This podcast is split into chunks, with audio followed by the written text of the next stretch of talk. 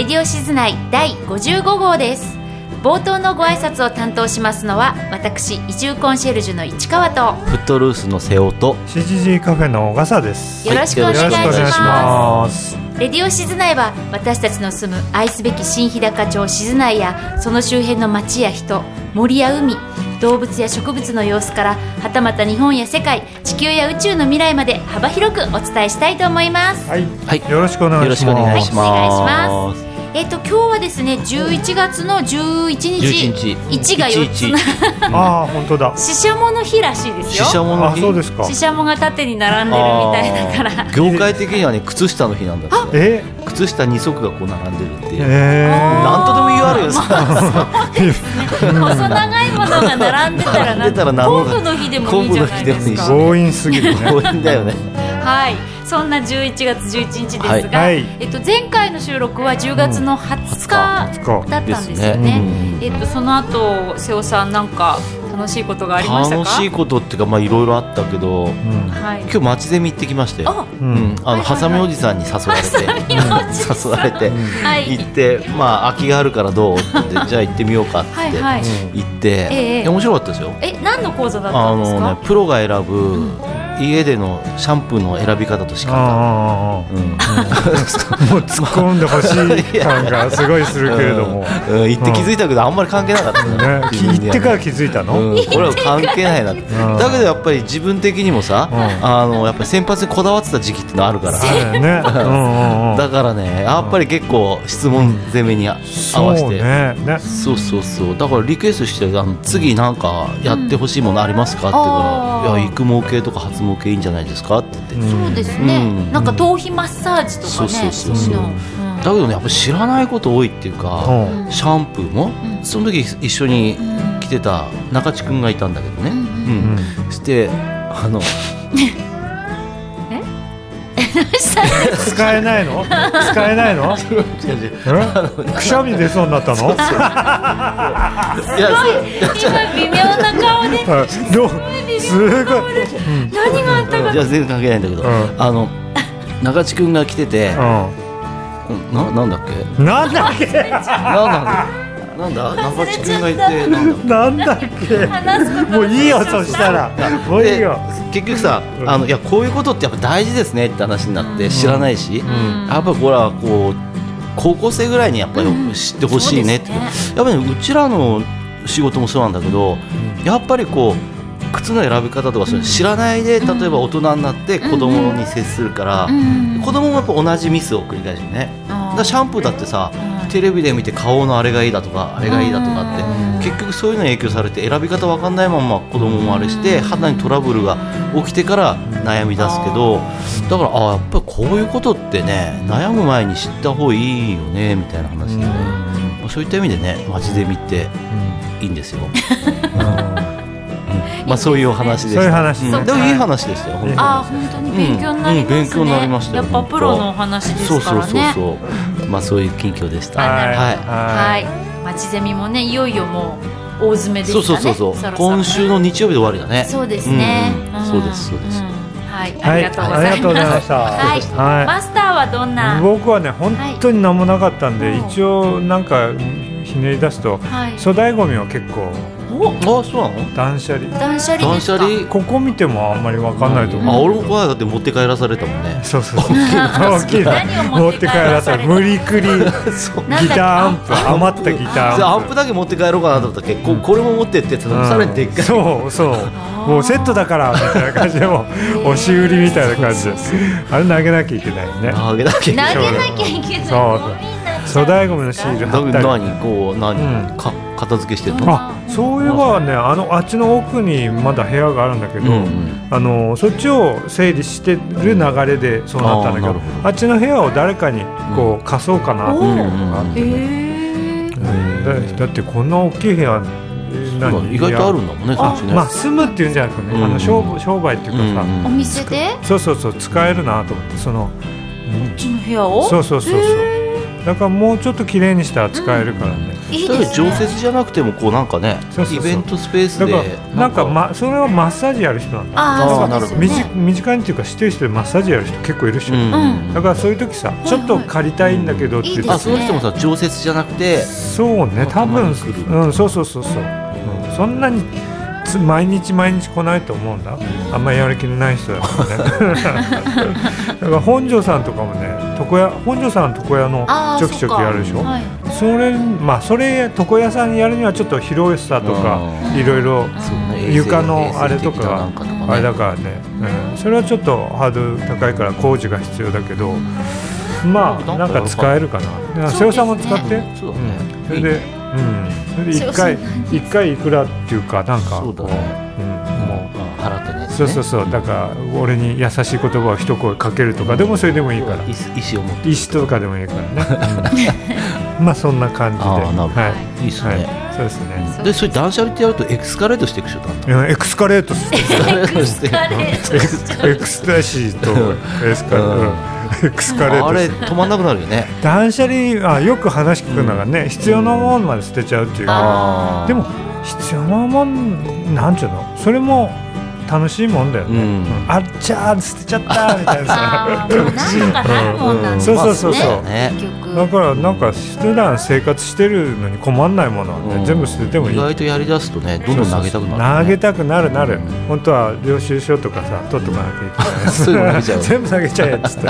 あーちゃ投げちゃったとかさあるよね。はい。はい。こんな感じで、はい。市川さんどうですか、はい。えっと私は意外に結構いろいろ大変だった。大変だった？いろいろあったんですよね。ほう10月20日以降ですがこの間先週ですか、うん。東京行ってきました、ほうん、仕事でうん。出張だったんですが、うんで、えっと、3年ぶりのあのうん。東京の移住相談フェアにうん出店してきたんですけれども先週末ですね、うん。日曜日土曜日と日曜日と、うん。で、えっと、ちょっと3年ぶり、まあ、あうん。の出店できなかったのでこああなるほど。コロナでね。はいそうなんです、なんで、えっとまあ、行くことになって、お客さん来てくれるだろうかと思ってたんですが、うんいや意外にたくさん来ていただいて、ちょっと嬉しかったです、移住したい人がたくさんいるの？そう。うん。でそれも結構なんか本気でこういろいろあの考えて相談しに来てくださる方があの結構多くて、うん。ちょっと手応えを感じた、そうだなはい、出張で、顔売ってきました？いや売っていや私そんなことない。です市川さんに会いに来る来た人いなかったいやそうそう、うん。レディオ静内聞いてますっていう方は、いらっしゃらなかったんです。あいなかったん残念。でそうそうか。ですが、うん。でも他のものを何か聞いたり見たり、あのオンラインで、うん。あのセミナーやったりとかしてたんで、うん。その、うん。あのいけない3年間の間ですね、うん。でそれを見てたよとか、うん。あのなんか聞いてたよっていう人から声かけてもらったりとかうん。して、なんかでまあ、ん。相談に来てくれるお客さんもメールでうん。やり取りしてた方がうん。実際にこう、会ったりとか、うん。オンラインで相談を受けてた方にうん。実際リアルで会えたりとか、うん。だからやっぱりなんか、まあ、なんだかんだ言ってこう、うん。ね、会えなかったけど、うん。いろいろこうやり取りしたり発信してたものが、うん。まあそうだよね、うん。今回あのようやくん。リアル空間でうん。接すやっぱりることができた。リアルで会うってまあそれはそれいいよねやっぱね。そうですね、違う、うん。うん。もう変な話なんかずっともうオンラインばっかだったんで、うん。このままオンラインでもいいかなとかってうん。一瞬思ってたんですけど、まあ便利だしね、うん。ん。うん。これでいいんじゃないかななんて思ってたけど、うん。行ったらやっぱり全然違いますね。まあそうだよね、うん。うん。そう。やっぱりね、うん。エネルギー交換そうエネルギー効果なんです本当に。本当にそう思う。であとねうん。場所。場所からエネルギーもらうっていうのがありますね。うん。自分が実際その東京の会場に行くことによって、うん。その会場とのエネルギー交換って冒頭から怪しい感じですけど、うん。でも絶対あるんですよやっぱり気分も変わるしね、はい。あのうん移動するとね、はい。うん。でもちろんオンラインで話はあのオンラインのズームとかでうん。話は通じるというか、うん。何も問題ないんですけど、ん。多分リアルな空間でこうオフラインで会うと、うん。それ以上の情報交換してるなっていうのがうん。ちょっと改めて感じられました言葉とか以外の情報交換ですよね。ね。ねマスタそうー思います。それってすごい、いやそれスピリチュアルでも何でもない話で、うん。結構もう物理的な話だと思うんですけど、うん。やっぱりこの気配とか、気配とかね。あと表情のうん微妙な、うん。なんかこうところをこうよ読んでお互い読み合ったりとかうん。そういうことがきっとすごい大事なんだなってうん。思いました、ん。なんでやっぱりまあねできる範囲でん。になっちゃうかもしれませんが、ん。オフラインでリアルで、はい、あの大事な会ってお話しするってことは大事にしていきたいなと思いましたし、う皆さんもね、うん。あの会いに行ってください、ん。会いたい人に。会いたい人に。うん、うん。今ほら我慢していたうん。のもあると思うんですよね。そうだな。俺に会いたいな。ああそこはちょっと。違う？会えるかな、うん。分かった。そこ難しいかもしれないけど、ね。まあでもそういう電車とか飛行機とか乗って行ける人であれば、うん。会いに行ったり、うん。あと行きたい場所があったら実際に行ってみる、ん。バーチャルではなくて、まあそうだよね。それはなんかすごい得るものまあ大きいともうそろ思いました。そろね行動制限しないでいいっていうんだから、うん。うん。うん。そうそう。だからちょっとなんかちょっと面倒になったり億劫になったりしてる方も多いと思うんですけど、うん。やっぱ行く価値はあるかなってん。思いました、ん。はいそんな週末でした。ははい。ありがとうございます。はいはい。では最初のコーナーちょっとインフォメーションです、はい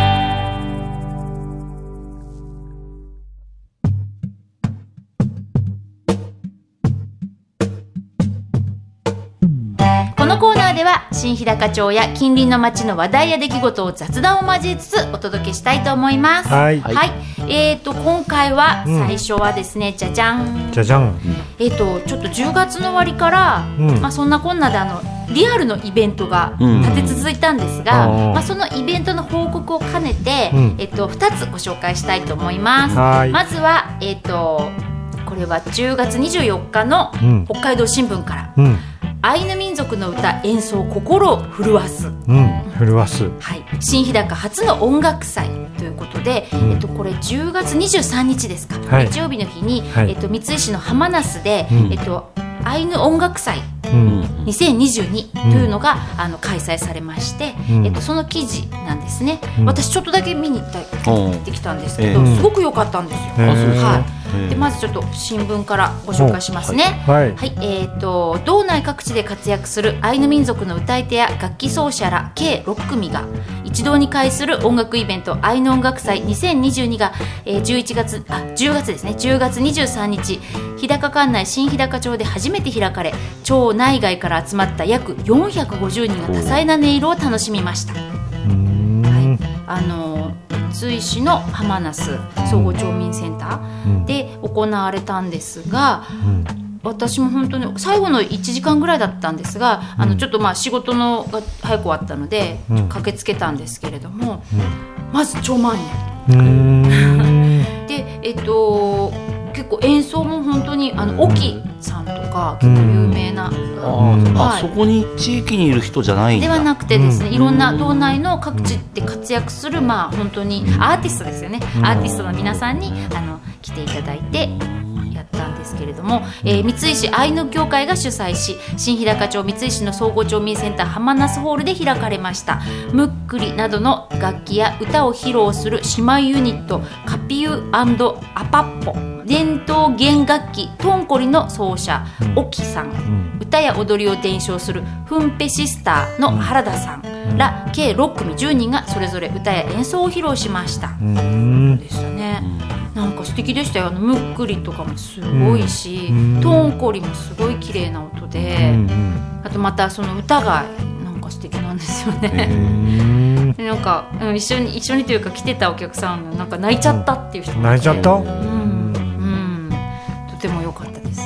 でまあなんか客席とその舞台のアーティストの方とこうなんかこう雑談したりとか、うん。気楽な感じでこうやり取りもあったりして、客席との一体感もあったりして、うん。まあ、それもまたなんかうん。いいなと思って、そのうん。沖さんが、まあ、僕たちああいうのなんて大きなみんな親戚みたいなもんだからさとかって言って、そうだそうだみたいな雰囲気もあって、なんかなんか良かったですね、うん。リラックスして、うんはい、楽しむことができ。はい。うん。とというはい。愛の音楽祭はい。の話題でした。はーい。で同じ日にほ行われたんですが、うん。えっと、こちらは11月9日の北海道新聞からうん「えっと、どさんこやぶさめうん。段付けに湧く」段付けに湧く、うん。あ新日高。でやったってことそう。同う新日高同和種保存協会が催しをしましたということで。はい、えっと、これも、えっと、10月の23日に行われたイベントの、あのー記事なんですが、うん。えー北海道和種どさんこを広く知ってもらうイベント「どさんこ馬を知って楽しむ会」が、うん。町内の北大静内研究牧場で開かれ、うん。馬上から矢を放つやぶさめやうん。どさんこに荷物を積む段付けという技術が披露されました。うん。段付けって聞いたことあります？うん。あれかいさロバロバみたいにすごいこちなみに段付けっていうのは下駄の田うん。感じですね、うん。馬辺に太いって書くのかな、うん。付けはあの載せる掲載するとかの積載のあー。あそれ新聞の掲載みたいな、うんその二文字で段付けって読むみたいです。はい。でこれに、えっとどさんこの背に1本のロープで荷物をくくりつける伝統輸送技術段付け。うんと輸送技術。すごいね。そうなんだ。1本のロープでなんかこううん。にゃむにゃむにゃってやるんじゃないですかうん上手に絶対取れないみたいな。うんこれでね運んでたんですね、まあそうなんだろうね。こう切った木貴材とか。運搬具。はい。あと,、えー、と同じ側の前足と後ろ足が同時に前後をするどさんこ特有の歩き方側対歩を参加者に見せて紹介しました側対歩はえ側っていうのはなんだろううなん。側近の側、ううん。んうん、と側っていう字ですね、と対はあの対決の対に歩くですね。側対歩。同時にこうやって同じができるの？ナンパってやつですかね。人間で言うと、なんですって。で、えー、とまた同王やぶさめ会によるやぶさめも行われスピード感あふれる技に会場は盛り上がりました。それとさ、はいあの BS でやったのは関係ないの？関係ないんですよ。あ関係ないんだ。あ BS? あなんか BS 新日本不動機。あはいはいあなんかまあまた違うんですよ。違うんだっけ、うん、BS のは、うんあの新日本不動機っていう、えっと、NHK の BS のうん。プレミアム、今日が再え再放送？今朝再放送だったんですよね。あ先週の金曜日の夜に、うんあのオンエアがあって、うんでそれは日高なんですよね、で北海道日高っていうので1時間、で、えっとどっちかっていうとこう映像と、うん。まあ、音楽というかまあ、うん。雰囲気っていうかイメージィルムっぽく作って。新日高町はなんか何か出たの？農業高校ですね。静内農業高校でえっ、とまああの子馬が生まれて春に子馬が生まれて、うんでその子馬が競りにかけられてうん旅立っていくっていうところまでを、うんあのずっとこうう NHK がカメラで追ってて、これはなんかテレビに出たの？でこれはニュースでちょっと、うん。なんか俺の相棒がなんかインタビューされてどうのこうのって言ってたんだけど。それはこれです。このこれだけど使われなかったのかな？えっといや使われてましたよ。あ使われてた使われてました。うんニュースでニュースではい。あのあ。大和友のあの方はあ 出演されてましたよ。ああそうなんだ、うん、かなり興奮されてましたね。子供みたいに喜んでいらっししゃったので、うん。はいはい、そう。で新日本武道記はすごく良かったので、もしアーカイブが NHK で出るようでしたらまたご紹介しますが、うん。これ全国放送なので、どこの方もすごいね。通常放送はもう終わっちゃったね。終わっちゃったと思います。うん。えっとこ今朝の8時からの再放送で。アーカイブで、まあ、有料だったら見れるか見れるかなっていう、うん、NHK プラスとかで見れるかもしれないですけれども、新日本不動記もあのすごくおすすめです。あのやっぱり日高らしさが出てた、うん。まあ、ただ見れるかどうかがあそうですね。わかんない。ねはい、はい、私あの録画してあるので DVD に落とせるので、うん。もしご縁があったら ご縁があったら。しします。はい。ということでいろいろね、はい。情報をお伝えしました。はい。はい、では次の情報に参ります。はいえっ、と次はですね出ました。うん。はい、中洲のお話。そんな出ましたってほどの あれではないお待ちかね。お待ちかね。はい。えっと中洲はい、11月1日の北海道新聞からです。うん。静内川洪水対策道に要望、うん。中洲の土砂撤去など、うん。新日高で今年2回の氾濫の危機がありました。うん。二回目そうなんだ。多いですねあったんですえー一ね回は記憶にあるけどもう一回あったっけ？なんだっけ？なんだっけね、うんなんかあってでた確かにねその前にあったのかな？昔やっぱり古川はそういうのあったけどさ、うん。うんあの大きい川あそこまでってやっぱなかったからそうね。う。ん。へー。あそうね2回ありましたね。8月16日が大きな避難指示も出たやつで、うん。その前にも前にもあったか。1か月ぐらい前にもあってうんで確かテニスコートとかもちょっとうん。使えなくなってで使えるようになったよって言ったらまた来ちゃったみたいうん。な、2回目がすごかったよね、うん。はちょっと読んでみますね、はい。えー、と今年2回にわたり氾濫の危機に直面した道管理の二級河川、うん。静内川についてうん。危機感を強めた町は、うん。河口近くの中洲の土砂の撤去など洪水対策を胆振総合振興局に要望しています、うん。特に8月16日の大雨では町中心部の住民7000人以上に避難指示を出した経緯もあり、えー町はできるだけ早く取り組んでほしいと強調、うん。10月14日の自民党同第9選挙区支部の移動政調会でも大野克行町長が現状を報告し国にも支援を求めています。うん。うん静内川は河口から3キロほど上流に土砂が堆積していくつも中州ができ樹木も生い茂っています、うん。うん水の通り道が狭まり、ん。えー大雨の時は短時間で増水してしまう可能性が強まっています、うん。この写真見てください。これ。はあこんな感じで中洲が。洪水の時ね、うん。だって中洲っていうレベルじゃないもん。なんかすごいもう,、ね。もう生い茂っちゃってさ、いだからよく話かつての話をすると瀬尾さんが若い頃うん。はイカダ下りやってうんやってたたやってた、はい。もっと前かな。はいはいい。や何年前うん。でやめたんだあれ。いややってたよ。やってた？うん、だからあの辺そんまあ中洲っぽいのはあそこ二股にはなってたけどあんなでかく長いもん、ああそうなんだ。川幅もっとあったしうね、からうんここまで。だってあの歩くあの橋の下なんかすすごいよね。ほとんどうん。緑だね。こ陸っていう、まあ、陸っていうかもう本当中洲っていうよりも本当、陸をこう、うんの脇を水が流れてるみたいなぐらいになっちゃってるからね。うん。これがねすごいね。これ撤去するとしたらななんぼかかんのさ。だってこれ中洲どころかこの脇もすごいもんね。そうだね、ん。うん。とにかくすごい。これは自然に土砂が堆積しちゃうってことだよねだよね。中洲っていうぐらいだから何か上から流れてきたものは堆積してるわけですよまあね。ここでやっぱ二股に分かれてるからかなり妨害はしてるんだよね。だよねそうですあとと。りあえずね一本で流だからね。俺も最近気になるのがやっぱり河口付近、うんまさに河口のところなんですけど海に出るところ、はい。これ、えー、Google マップで見てるんですけど、はい。この Google マップではこれ何年前のかわかんないけどこういう状態になってるでしょ、うん。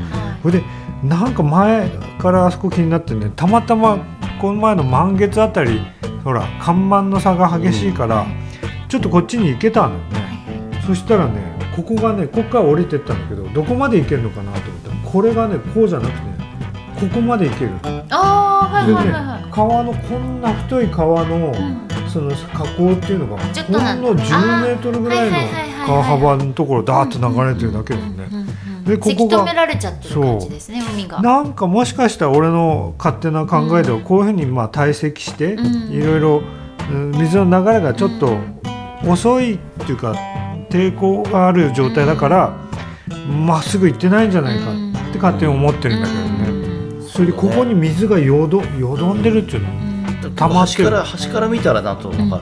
うん。あなんかなんかだけどあれもあの洪水の後だよね。やっぱりそうか、うんその前はそんなんだあそうよかそうかそうあかじゃあやっぱりいろいろ溜まっちゃったんです。よ上から流れてきて。流れてきたのが溜まっちゃった。はいニーカップのハンガーナズの下もなんか出方変なになってたもん。あああそう。やっぱりそうなっ。変わるんだうん、ね、そううんね。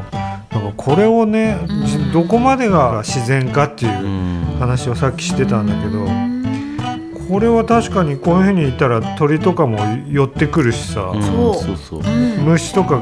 一頃あったみたいにさとにかくまっすぐにしてダーッと流せばいいってなると、うん。それはそれでね自然に良くないとかさ、そうですね。うん魚が住まないとか、勢いが出過ぎちゃいますよね。ただ僕二股になってるのはちょっとやっぱり邪魔くさそうだよね、まあね。川にとっちゃ。だからまあ撤去しないでもこう一本である程度の水ガーッと流れるようにうん、どっちか太くするとかうね、ん。なんかなおじさんが言ってたのは木だけ切り倒したらいいんなんか結局木が木になんかいろんな木が引っかかって引っかかってたまこれで溜まって溢れるっていうのもあるからすあの木切るってもすごい大変。大変。それでなんか俺も確認してないけど柳の木が多いんだって、で柳の木って大して使い道もないから切ってそれをどう処分するのか。それこそ掘掘ったとしたら土をどこに持ってくるのか。そうですね。いろいろあるでそうだよね。さあ大変だぞって感じだね。大変だわ。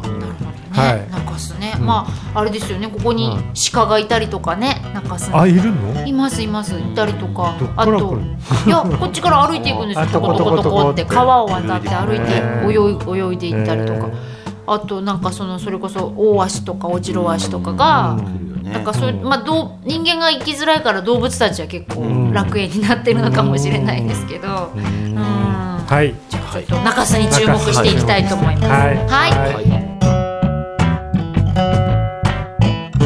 えっ、と次はですね、あはい、えっ、とちょっとこちらほんわかする話題をほんわかお届けしたいと思います。えっ、とこちらが10月28日の、うん。えっ、と日高放置新聞から、はい。えっ、と静内の馬から手紙。うん苫小牧の保育園、えー昨年夏飛ばした風船が牧場に。うん。ことでしょうかね。どういうことでしょう ちょっとこれすごくほんわかする話題なので、はい。えっとちょっと取り上げてみました。はい。えー、とちょっと読んでみますね。はい。えー、苫小牧市の、えー、とにあります、ん。えー、と拓遊お日様保育園に8月末新日高町静内の牧場で暮らす馬から手紙が届きました。うん。差出人は、えー昨年の夏ひまわりの種をくくりつけうん同園から飛ばした風船を偶然発見した静内の牧場主でした。うんひまわりの種が育ち花を咲かせていることを伝える写真も添えられ園児も保育士も喜びに包まれています。卓遊お日様保育園の皆さんはじめまして。こんにちは。私はサラブレッドという種類の馬ですこんな書き出しで始まる手紙には牧場のおじさんが種がついた風船を見つけワクワクしながら植えてみたところひまわりの花が元気いっぱいに咲いたと綴られていました。たてがみをなびかせてかける馬や牧場の柵からひょっこり顔を覗かせている馬。小さいながら元気に咲くひまわりの写真も添えられています。手紙を受け取った、えー園長先生は最初はどうして馬からお便りが来たのか分からず不思議な気持ちでしたと言っています。なんで笑うんですか？何度も読み返すうち昨年の夏、えー、と園児がお泊まり会の際に風船ん？園庭から飛ばした風船を受け取った人からの手紙だと気づきました。園長先生は受け取ったという手紙だけでもありがたいのに種を植え咲かせてくれて本当に嬉しい。保育士たちも大きな力を与えられたような気持ちになったと語っています。ということですね、まああの保育園苫小牧の保育園で、えー、と風船にひまわりの種をつけて飛ばしたと。でブワーッと飛ばしたんだね。飛ばしたんですね、うん。じゃあそのうちの一つがですね、うん。あのー静内の牧場にたどり着いたここまで飛んでくんだね。すごいね。ちょっとわかんないですですけど今度は受け取った側の牧場のあの方のお話が書かれてあって、ひまわりの花を咲かせた牧場のおじさんこと、うん。競走馬を生産する木村秀則牧場の牧場主の木村さんによると、えー種は昨年の冬、えー牧草ロールをほどいている時に従業員が見つけました、うん。なんか牧草ロールに入って運ばれてきたんですね、えー、あ運ばれてそういうこと？いやそれが落ちてたのをこうあれしてそうか。うん。そういうこと？じゃないそっか、うん。じゃあ風船がちゃんと飛んできたんだうん苫小牧から、うん。へえで一緒にあったメッセージカードから苫小牧の保育園児が風船に取り付けて飛ばしたものだと分かり、どうやって静内まで来たか分からないけど、こんなこともあるもんだなと感動しました、うん。よくよく発見したね。うん。ねまあ風向き的にはなんとまあ来そうだよね,、向こうから来るよね、うん。そうですね。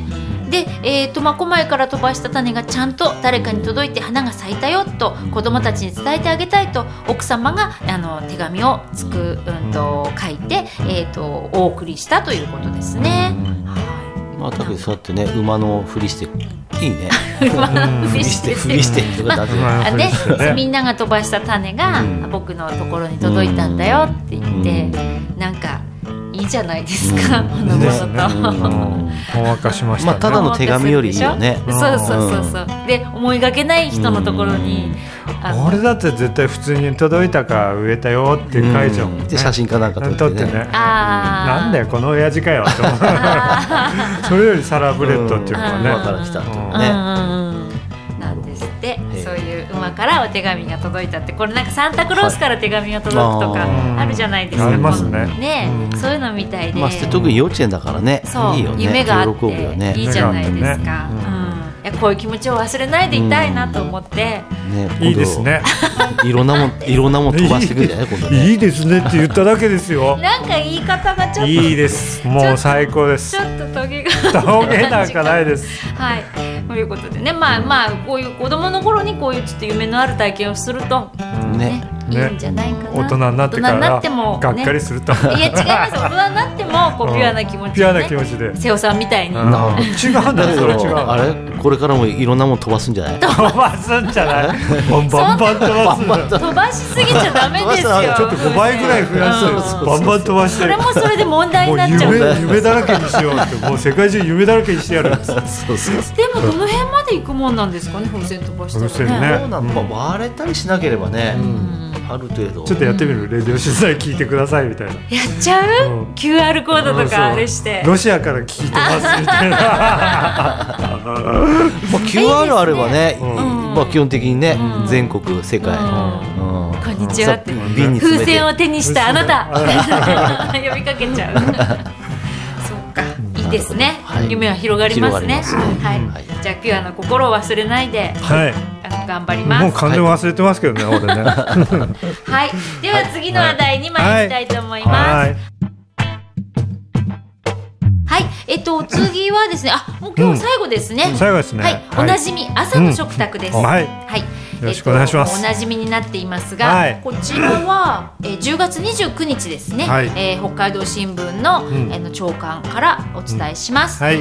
えータイトルうん「宿毛と空気うん」ですね、はい、よろしくお願いします。時折店に来てくれる彼女は悩んでいる。高校生だが不登校気味の彼女は先生に「それ以上髪が茶色くなったら黒く染めてもらう」と言われたらしい私が見る限り気になるほどではないが宿毛矯正をしているので少し色が抜けているそうだ。宿毛矯正の理由を聞くと中学生の頃高校受験を控えた彼女は先生に面接で印象が良くなるからと勧められたらしい。大人の理不尽な理屈に振り回される彼女を不憫に思う。私の周りでも宿毛矯正をしている人は多い。手間がかからないことを理由に挙げるが自分が他人にどう見られるかということも私たち大人の間で非常に重要視している。私の髪も宿毛でかつては友人から「もじゃこう」「チュリゲ野郎」などの愛称で親しまれた。それでも自分の髪が相手に不快感を与えるとは考えたことはない。KY という言葉が以前流行った。今はあまり聞かないがもう空気を読む必要がなくなったのではなく空気を読むのが当たり前になってしまったように感じる。特に若い人と接すると必要以上に気を使っているのが伺えかえって居心地の悪さを感じる。他人に配慮できるのは日本人の素晴らしさかもしれないが必要のない自粛が増え個性を感じられなくなっている。多様性を認め合おうとする私たちの社会にそんな空気が流れていることを覚えておきたい。チリゲ野郎とか。チリゲ野郎これひどいですね。えひどい、うん。いや笑いは取れるかなと思って。いや笑いは取れます。あ私は十分もう。あよかった、だけどさあの昔はこういうんでさ、それを親しみ込めてそうやって言ったりとかさ、ね。あれしたけど、今あれなんでしょ？あだ名も禁止とかさ、ねね。それはねちょっとダメだ。親しい友達でも、うんそれダメなんだっていじめにつながるから、うん。なんか自然と身体的特徴とかに触れないようなね子供でもなんかそういう空気ありますよね。配慮が？配慮が、子供同士でも気俺持ち悪いな。高校の時さちっちゃい女の子いたんだよね、同級生で、はい。そいつチビって言われてて、ストレートすぎますそうそうそうそう。いやみんながチビチビって、うん。でさそいつはチビっていう呼び名が気に入っちゃってうん「チビです」とかって手紙とかに「チビです」とかって。だからチビっていういまだにチビチビって言うんだけど。だからさそれまあ一歩間違うとね、うん。チビとかデブとかだったらね、うん。差別かもしれないけどさいじめかもしれないけど。だけどそれはそれでねニックネームとして、うんね思い出になるしさ。生さんちっちゃい頃のニックネームハゲだったの？俺もねだけどね 拷問の縮れ毛だあったの。そうそうそうなんですか？そうそうそうそう。だからもう陰謀ヘアとか言われて。あー。もじゃもじゃだったんだ。そうねチリゲ野郎チリゲ野郎だったん。ですねチリゲ野郎そうそうそうそう。例えば自分たちの時もさいやなんかこう手入れが面倒くせえなとかさ、うん。いろんなんでもっとこうまっすぐなればいいなとかさ、あのそういうんで決めてたけどさ、うん。こうなんか他人にね、なんかいろいろ言われてこう変えていかなきゃいけないっていうのはうん。なんか嫌だよね。この人もさそうでしょ？うんやれ。そうね。宿毛直せとか、ううん。んでも多分ね俺の考えではそのまあ縮れ毛で、まあ、芸術家とかアーティストとか歌歌う人とか、うん。そういうのはまあいいんだけど、なんか無難さやっぱりまっすぐの方が無難でしょや、うん。嫌われまっすぐで嫌わああの人まっすぐだよ髪みたいな、うんそんな話はないないよね、うん。やっぱあれでしょこう、あこあんな人のヘアスタイルになりたいなと思っても、うん、あのね、そうだよね。できなかったそうよね。やっぱりまっすぐの方がまあ変化そうそうそうできるからさ、もじゃもじゃだったらそれいそれ以上もじゃもじゃになるか、そうそうそう。どっちか短くするか。そうそうそうそう。うんあやっぱそういう意味ではやっぱりストレートの方が好まれてるってうんいうか他人にも好まれてる、うんそんな空気は。まあ、確かにそうだよね。やっぱゴワゴワするからね、うん。女の子なんかやっぱりストレートとうんゴワゴワとはやっぱり自分自身もね、うん。ストレートに憧れるのかねでもね一番問題はなんかそこを本人の側が気にしちゃう。うん。あやっぱりこの縮れ毛はあんまり人に好かれてないんじゃないかな、うん。ストレートにした方がいいんじゃないかなって気を使っちゃうところがちょっとなんか。そうですあね今回はねそのこのラジオ番組「レディオシズナイは高校生からのうん。お悩み相談みたいな、ああなるほど。番番組全体がね悩み相談みたいになってますけど。このこの高校生もはい。そうですね。やあー。っぱり、宿毛矯正で髪がうん。少し茶色だからそのなんだよその面接で印象悪くなるっていう意味がわからないよね。そうだね。なんで意味がだからね。その時点でもうすごい間違ってるとは思うんだけど、うん。そうですね。だから本当面接とかもねありのままの自分でやんなさいよじゃなくて取り繕えよって言ってるようなもんだからさ、だよね。うんうんうん。変な指導だよね。そうだよねそうですね。それをね先生に言われるっていうのもどう,、ん。どうなのかなそうだね。うん。そこはもう根本的にもううん。間違ってると思うんだけ先ど。生はそういうことを教える人じゃないうん。のかなだからその先生がそもそもそういうひ宿毛の人にそういう印象を持ってる人なのかもしれないしうん。ね。そうだよね。ん結っていう局ねことだよね。うんでもなんか、うん、理想を言えば先生はいやそのままのお前が一番いいんだってそう基本はそうだよね。言う人であってほしいですよね。テストだの面接だのっていうのはただそのために勉強するとかね、うん。そのために宿毛を直すとかそれは違うだろうってよく思うけどね。ね取り繕ったって後からね、うん。いつ本来のものを出すのかってってね。そうそうそう。うん。いやいやいや。あまあそんな感じで、はい。まあ、今回は、はの高校生の悩みを。ちょっとこの次にやるはい。「えーみんなどうなの?」コーナーもはい。その高校生の不安に対する、うん。あのおじさんおばさんたちの意見がなるほど。聞けあのアンケートに答えてもらってはい聞けると思うんで、わかりました。こんな感じの流れでみんなどうなの行ってみましょう。はいはい。えっ、とでは以上静内ちょっとインフォメーションでした。でした。ありがとうございました。はい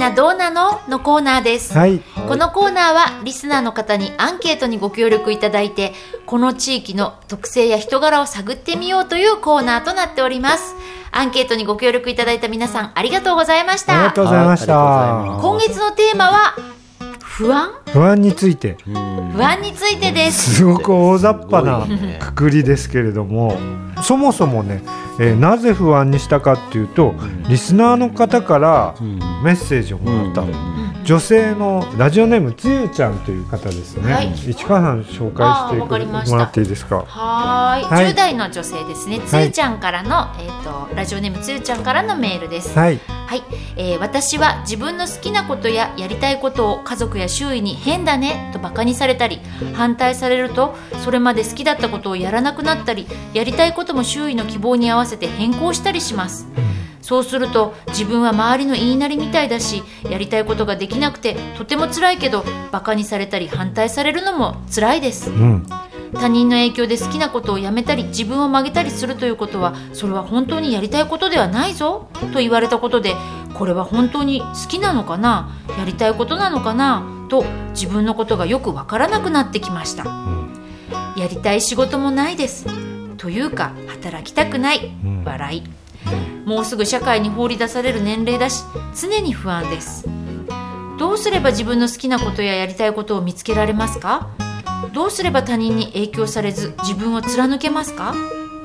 周りの若い人同い年の同い年たちは活気にあふれていて不安な人が一人もいないように見えます。みんな好きなことを貫いたり夢を見つけて努力しています。誰かを助けたいとか将来はこんな研究したいとか社会貢献をして幸せになりたい人が多いです。うん。でも私は社会貢献できてないしできそうにないし役立たずだなぁと落ち込みます。うん。周りの同い年たちには共感してもらえないし相談できないです。うん。最後にリクエストなんですけどラジオを聴いている人に10代20代の時に不安はあったか不安をどう乗り越えたか夢や仕事をどう決めたかなどをアンケートしてほしいですうん生き方の参考にしたいと思いますはいはい。レディオシズナイは半年前から聞いています。私の一番好きな回は2021年8月号 C 面です。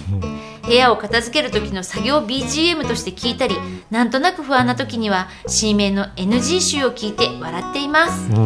不安な時に。面白いからじゃないですかね。ありがとうございます。ありがとうございあます。新年はそれ多分、瀬尾さんの言って瀬尾さんの NG が俺の NG つゆちゃんの心を殴るあー。はい、そうなの、うん、というわけでうん。そういうふうに不安を抱えてる。とそんなもんじゃそんなもん。何急に本題に入った。のあアンケートの答えが、アンケートの皆さんの答えを聞いてからでもいいんじゃないですか。まあまあねじゃあとりあえずつゆちゃんありがとうございました。ありがとうございました。そういうわけで多分おじさんおばさんたちだと思うんだけど回答してもらってるんで、はい。アンケートをちょっと紹介させてください、はい。まずね子供の頃夢はありましたか？っていう質問ですけど、えーあった73%なかった10%覚えていない15%、えーその夢は実現しましたか、一番多いのが実現しなかったなるほど。50%、ちらとも言えない33%、えー実現した11%、この辺であの夢はありました？ね。子供って本当小学校とかの時はさはいはいはいあったと思うよ。うん。わかるわかる。うん。太陽に吠えろ見て刑事になりたいなとか。さ まあそういう夢はあったじゃない昔はね。うん、それが現実化してくるとさ、うん。中学になり高校になりになってくると逆になくなっちゃったかな。俺はねもう小学校の時点でね、夢なんかなかったの。なかった？だってなんかさ、うん。みんなこうスポーツカーに乗ってとかさ、うん。スチュワーデスになってとか書いてるでしょ、お前ら嘘ついてるだろうと思ったのその時嘘ついてるだろお前らおやなんかおど大人が言ってるのを、なんかこういうのが子供らしいっていうのを書いてるだろうって、うん。みんなはみんなそうだと思ってた。の、だから俺は俺はねなんかくだらないなんか冗談を。書いて憧れとかなかったの？こう。特にない。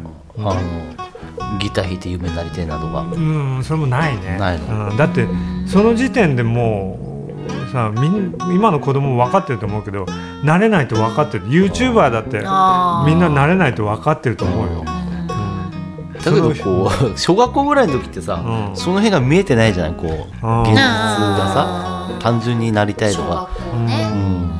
だから、まあ、つゆちゃんの話にも出てくる、周りの人たちがうん。夢があってこううんなんか目標に向かってるっていうふうに見えるっていう、うん。言ってるけどなんか俺違うと思う、うん。みんな半分分かってんだけど、うん。一応理想はこういうもんだって立ってて、すなんか建前みたいそうな感じ建前みたいな。だから本当に小さい時からゆゆ小さいっていうかまあ、うん。ちっちゃい時はまあ無邪気な夢だけど、うん。中高生になってうん。夢があってそれに向かっていって実現できる人って少ないと思うよ少ないよね、ね。うん。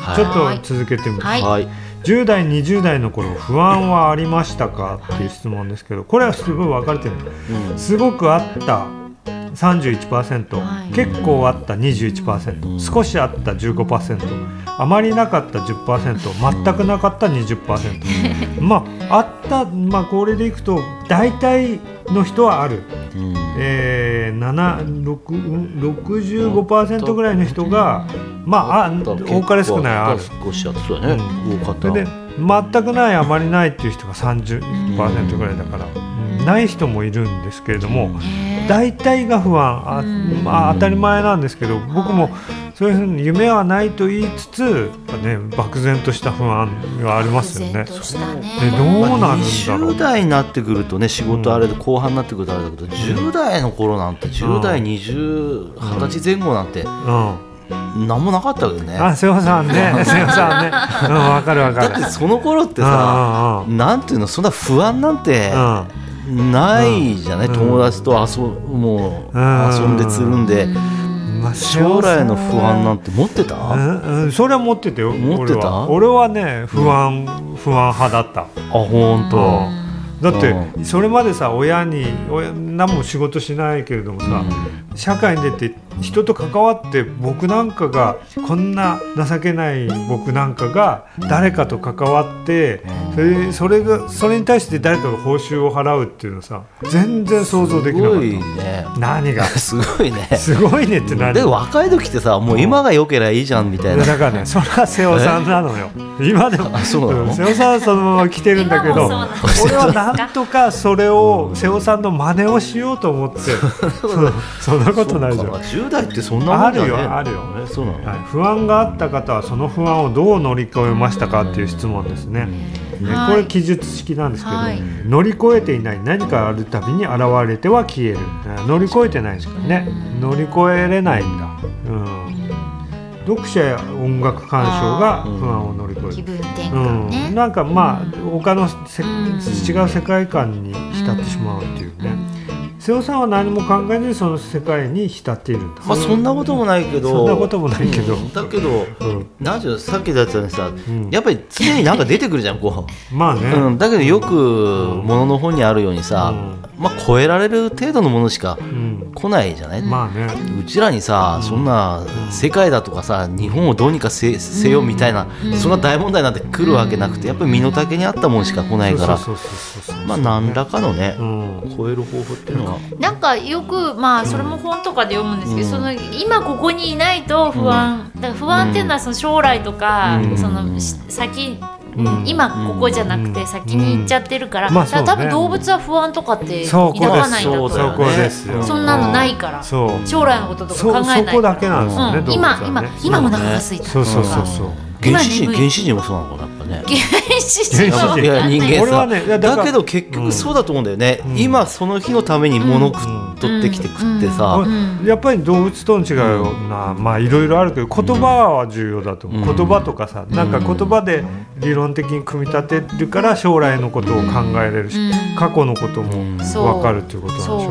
だからここじゃないどこかに行っちゃうと不安が出てくるんですよね、うん。だから友達のこと考えて嫌われたらどうしようとか、うん振られたらどうしようとか、どっか別の場所に行っちゃうと不安になるし、う先々未来に飛んじゃっても不安になるし、で過去だとあんなこと言ってまずかったかなとかってなるとら周囲の先先輩とか親とか大人の人たちは不安に思ってることがなんちゅうの真面目っていうかさそれが保保険っていうかまあそうだね。人生にちゃんとこう取り組んでる的なこそううイメージっていうかさ、ね、う。ん、今ここだとダメなんだ。ダメなの動物みたいなのは。すダメだって教えられるんだよね、うん。でもバカみたいだとそうそう思われちゃそううそうそうそう。瀬尾さんみたいにちょっと続ける。今やあそのこの人もそうね。今やってることを迷わず一生懸命やりきることかな、うんまあまさにそうですそうですねえーなるようにしかならないと思うことにした、そうまあまあですね。そうですね。時間が解決してくれた。まあそうなんです。結局流まあされ、ね。流されるっていうか、うん。不安に適した出会いがあったことで乗り越えました。まあそういうことはありますよねきっとね。なんか出会いが必ずあるとは思わないけどなんか必要なものはまあ揃ってくるっていう感じはしますね。結婚のことで悩んでいました。でも破局しました。どうどういうこと？不安を乗り越えたことなの？乗りこれ越えたのかな？これは面白いですね。うん。乗り越えていない。不安は不安として携えていた。深いね深いですね。次学生時代やりたい仕事はありましたか、ということでどうしてもやりたい仕事があったが36%少しやってみたい仕事があった。26%全くやりたい仕事はなかった。26.3%働きたくなかったが、えー、5%ぐらいということで、へー5%ぐらいなのうねん、ちょっと真面目すぎますね。ね。うん。働きたくないなんて9割ぐらいいるかなと思ったけど。そうね。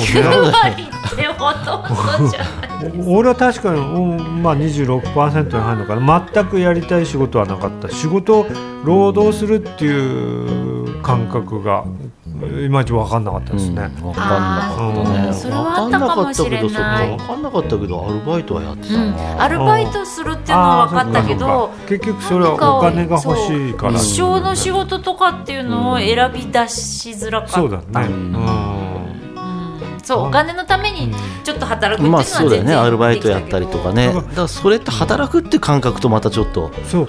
ね。それで思ったのがやっぱりその変わる時に思っ学生から社社会人会人に変わる時に思ったのが、やっぱり小学校からまあ平日は学校に行ってっていう、しゅ慣らされてるでしょ、うん。それで大学が終わったらまた定期的に会社に行ったらなんとか生活できるんだっていうそういう感覚だけがあったのかな、そういうパターンの仕事もしてたの？最初ねうん。ちゃんと朝5朝9時に行って、まあ5時には帰れなかったけど、うん。そういうふうに労働をしてなんかもらうっていう、だから学校に月金行ってる、行かされるっていうのはそういうことなんだなと思った。なるほど。その時、うん。あ一応なんとか俺でも生活はできるんだっていうまあ人並みになってるなぐらいの安心感があるのかね。だからそれが社会に適合するっていうことなんだろうなと思ったけど、そこはもう外れましたけどね、現在の仕事を決めた理由、やりがいがあるから36%次多いのがなんとなく流れで26%収入が得られるから21%親の仕事を継いだ15%あとは、えー細かいけど何でもいいから東京に行きたかった、うん。えーいろんな職業から消去法で自分の、えーできそうな仕事を職業を選択した。で市川さんのやりたいことあったの？高校大学ぐらいはでお芝居やってたから。ああそっかそれがやりたいでそういうのやうんりやっぱ役者さんになりたかったですね、うん。ハリウッド目指してた？いやそんなんじゃなくて違うの？そんなんじゃないですよ。まあだから俳優で食べていけたらいいなと思ってましたけどねいや今からでも遅くないですよ。いや もういや遅いですよ。いやでもまあまあそれで、ん。えーそれでまあそれがうまくいかないわけでなかなか、うん。うん。でによっていっぱいいろいろ考えましたけどね、うん。好きなことを仕事にするっていうのはどういうことなんだろうかとか、ね。結局お芝居やりたくて、ん。でもそれでお金は稼げないから、うん。まあ、アルバイトとかするわけですよね、アルバイトで消耗していくんですよね、うん。そうすると一番やりたい表現のところがうん。もうする余力がなくなっちゃって、なんか本末転倒だなとまあかなっていったりとかいろんなことをまあ経験して考えましたね。まあ、好きなことだってね、うん。例えば音楽やっていきたいって言ったってさ、はい。うん音楽が仕事になった時に本当に幸せかっていそううとさなんですよ、そこはねすやっぱ趣味の方が楽しかったとまあかね、この前も言ってたけどね、前回も同じこと言ってたけれども、瀬尾さんはんこっちでお父さんが靴屋さんやってたそうそうそうそう、うん。そしてたまたまピュアってショッピングセンターにうん。だ、出す流れになったんでね、うん。まあたまたまなんだけどその静内入る人がもういなくなっちゃって、ん。で入ってくれないかって言われて、うん。でその時その時もう学校辞めちゃ辞めようと思ってもう退学届出してたから、もう行ってないしさ学校さ、で弟とお前どっちか帰ってこいって言われて、弟は東京の大学行ったばっかりだったからうん。当然帰りたくないっていうし、ううん、俺辞めてどっか行っちゃおうかなと思ったから。ん どこ行こうとどこ行くじゃないだからまあたまたまそういう話があって帰ってこいって言うからまあ帰ってくるかって言って。だからそれなかったら俺ってうん。どっか都会の木図になってたと思うよ。木図になってた。ろくでもなかったの？いやろくでもなくないけどうん。大した目標もなくただ東京行っちゃおうかなぐらいのほとんど学校行かなかったしね。ないやつだったんそうですよ。いうだから親からすると腹立っただろうね。いやでもそれでも迎え入れるっていうかさくれたんだよね。まあそうはね、まあ、どどっちか帰ってこいっつって帰ってこ帰ってきて、でそれまではさやっぱりえどこもそうだと思うんだけど、もうやっぱりえやっていけないから後なんて継ぐなよだからこんなとこにいたって仕事ないから、まあうん今もそうだけどさ、やっぱりもう高校出たら札幌行け、札幌行けして向こうで就職しなさいっていう、うん。まあそういう感じだったんだけど帰ってきて、うん。うん、あだからそこから働いたよちゃんと。ちゃんと働いた働いたよだって。うん。年中休みないんだもん。そうらしいね。休みなく1日10時間ぐらい、へー。365日、うん。もう本当あれですよ。リゲインの世界ですよもう。そうなんだ。24時間時間働けますか。働けますへへーあれは瀬尾さんのことだったんそうだでそんなんでだって何十年かやってたからね。うん。休みもなきゃ何もないで。へえ。それ何年続けたそんなのな20年ぐらいやってたね。へえ。それ20数年。仕事自体は楽しかったまあ嫌でなかったし、まあ、その時はその時でねやっぱり、なんていうのそんなもんだと思ってたもんね。あみんな。やっぱ仕事ってそんなもんだと思ってたしこんな休んでる場合じゃないぞみたいな。へえすごいね。そうかじゃあそれを帰ってきた自分を後悔したりとかそういうはしなかったけどね。そうなんいや靴屋その物を売るっていうのはすごく嫌だったよ最初さ。物を売るっていや嫌じゃない？こう服屋さん行ってさ、ん。何にしますか？とかって言われたらさ 嫌でいや言わないでみたいな。やっぱそういう仕事をしなきゃいけないのかと思ったらさ嫌だったけどだけどやっぱりそれはそれでねやっぱりこう、うん。あのあ喜んでもらえることがあるんだなっていうかさ、うん。やっぱりあ選んでもらったらよかっただとか、ううんそういうのになってくるとうん楽しさがね、出てくるっていうか。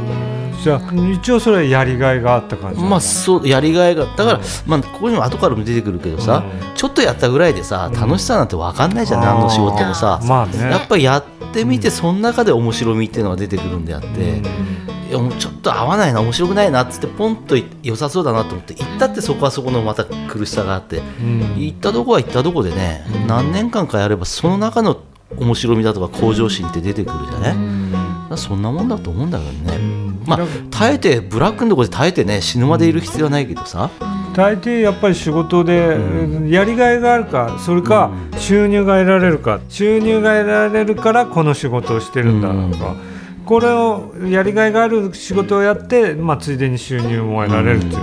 どっちどっちだったんだろうね瀬尾さんのあ俺かい、うん。俺やりがいがあるけど、ん。貧乏人みたいな感じ？そう？稼いでたんじゃないの？稼いでないよ。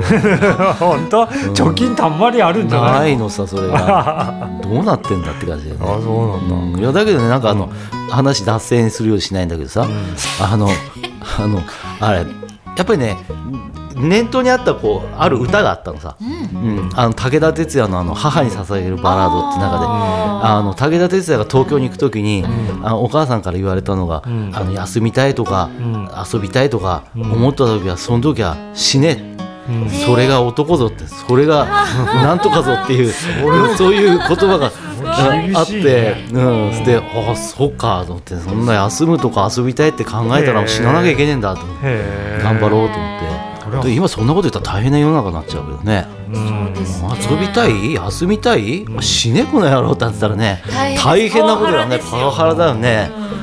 うん。はい、じゃあちょっとその次。はい。はい、現在はうん。将来に対する不安はありますかっていう質問をしてみました、うん、上からいくすごくある21%、ん。結構ある15%す少しある36%、ん。あまりない15%、えー全くないパーセント5%ぐらいかな。この年になってからまあ50 40代ぐらいになってからやっとそういう考え方があそういう考え方もあるんだ。不安っていういちいち不安感を感じることがさっき言ったように真面目なことかと思ってたんだけど、不安感を感じなくてもいいんだって思えるようになったのはもうほんとつい最近のことですよ。今も不安ないの？えうーんいやほじくり返したらあるよ、ん。でも基本ないですあそう。へえあるの？瀬尾さん。あるよやっぱりこう。さっきと全然違う。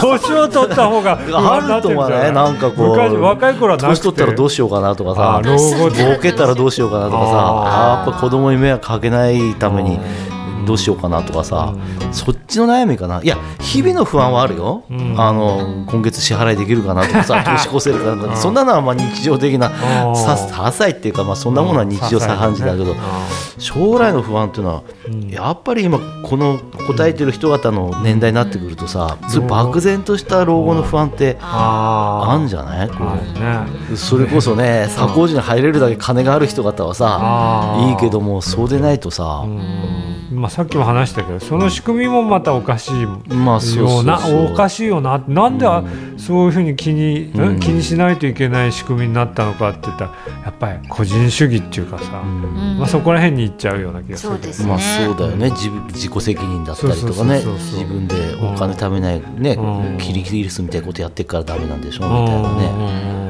ん。いやだからさこの間なんかちょっと本読んだらやっぱりやっぱホームレスっていいんだろうなって思わないああ言えないってね。言えなくても生きていける生きていけるし、ああいう人方の悩みってその日の飯どうすっかなぐらいでしょ？だから結局それがさ一番自然体っていうかさ、でも世の中からするとさ、ね汚いしあれだしだから、ここにこんなテント作っちゃダメだとかっていうけども、基本的にはあれが一番人間らしいそうだよね。よくここにテント張るなって言って誰のもんだよってことだよね、うんそうそうそう。お前らが勝手に先を縄張りを主張してるだけでってことだよね。そうそう、そして何の不安もなくさ。そうだね。ん。不安ないったらあれだけども、だからなんかね、ああいうのもいいなっていうか、うん。うん。まあそうだから結局家賃代っていうのがやっぱりまあそうだね。まあみんな人によっては家のローンとか、うん。住むと住む場所の、うんために払うお金っていうそのために労働してるっていう人は多いよね。多いよね、だからそもそもそれだって本来いらなかったもんでしょ、そうね。土地だったって、いつの間にか誰かが土地所有して土地貸してやるから金よこせとかあ家建てて済ましてやるから金払えとかってそのために結局働かなきゃいけないっていう土地を持ってない人たちの意見だよね。うん。だから俺思うけどやっぱりどうどういう生き方になればこう、なんていうの本当そういう自然にさ、うん。お金まあお金ある程度なきゃダメだしなとか、うん。だから、今の社会の仕組みがそうななってるから、もうそのそれのおかげでみんなそういうふうな生活スタイルっていうか、そういう生き方になってるよね、仕事の選び方とかもさ、まあそうだよね。うん。はい、最後に、はい。これから社会に出る若者に一言ということで、えー読んでみますか、ああ市川さん読んでみます、あいいですそろそろ市川さんに刺激を与えないと眠そうになってきたから、なんかそう感じだね。あったかい一番あったかいところにいるから。ね。うんじゃあ読みます。ねはい。よろしくお願いします。健康であればなんとかなるので体は鍛えておくと良いと思います。これそうこれは本当大そうだね。健康であるってことはやっぱ大事ですいやよ鍛えるというかね僕よく思うのがねまあ鍛えるってランニングとかさ、うん。そうじゃなくてなんちゅうやっぱり体に意識を向けるですよね、うん。ヨガとかもそうですしなんかい一番それが健康健康の秘訣っていうか、思い悩んだりせずにっていう、うん。体に意識を向けると、はい。今ここに来るんですよ強制的に、だからなんです、うんうんうん。うん。だから無理しちゃいけないなとかね。そうといろいろね。かあとちょろっと走ってきて疲れたら、うん。すごいさっぱりする。ってうんいう。か疲れるけどさっぱりする、なんだかんだ意識がさそういうふうにさあ未来とか過去に飛んでると、なんか本当に体がおろそかになってね。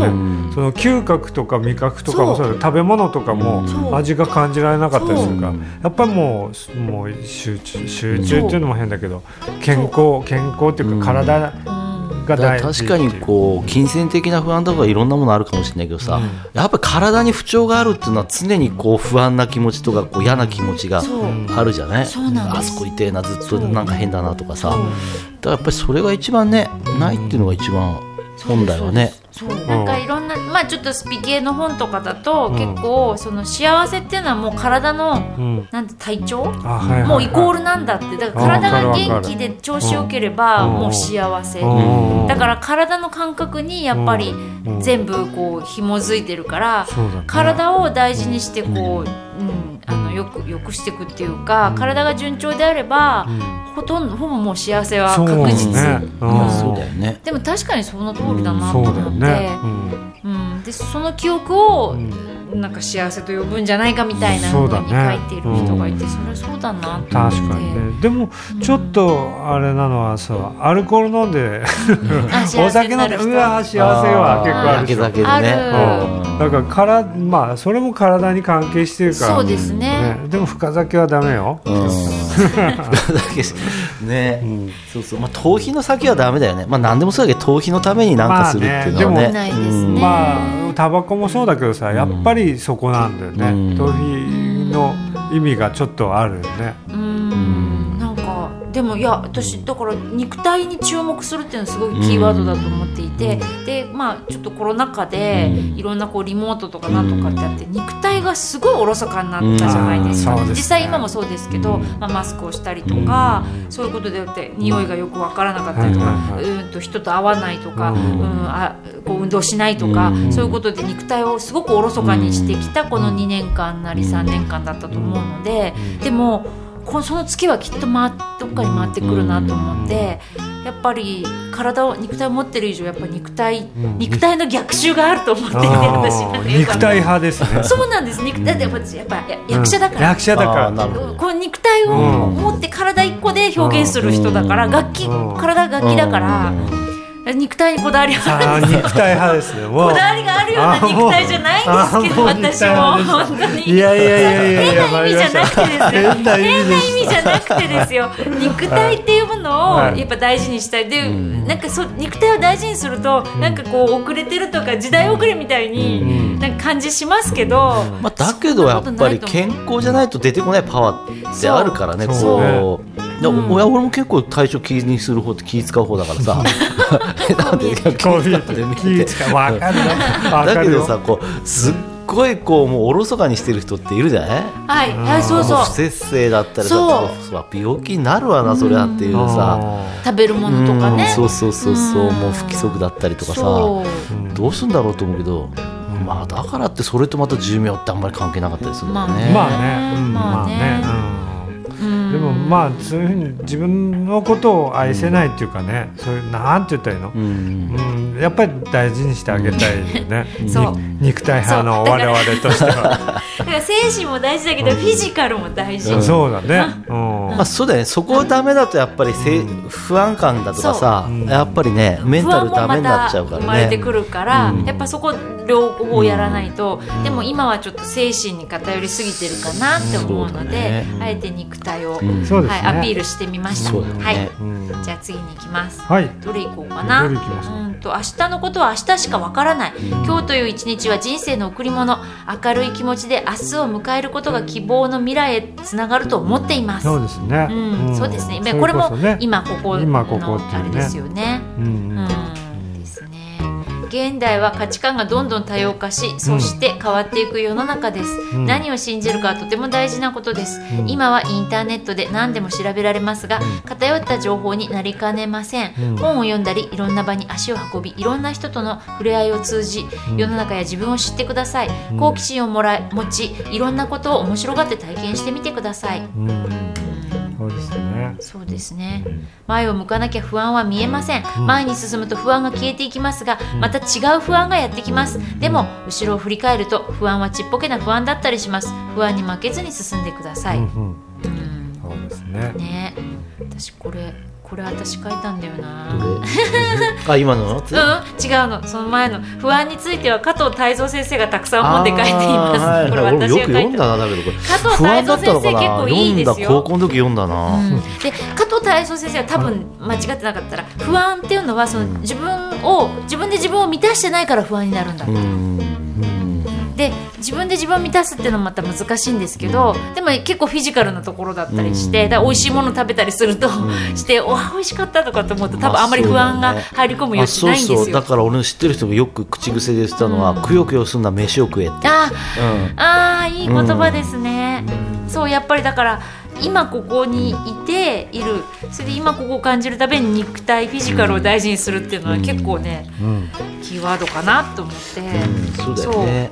そう。で加藤泰造先生も結構いろんなねあの本を書いていらっしゃるし、あの私ツイッターとかでもなんか先生の語録みたいのをたまに見たりするんですけど結構励まされる言葉もあるので、あのちょっとあの加藤先生のね本を読んでみるといいかもしれません。わよく。うん、いっぱい出てますから。出てるよね、まあ、ただやっぱり今言ったようにさ不安ってある意味こう自分で作り出してるもんでもあったりするじゃない、こう気持ちがさ。そうですね、うん。だから好き好んでやってる場合もあるんですよね。うん。あそこに浸っちゃう場合もあるしね。不安とともにありたいっていう自分だったりそういう時期もあったりとかするので、うん。不安を手放す勇気というか、うん。そういうことも必要なのかもしれないですね。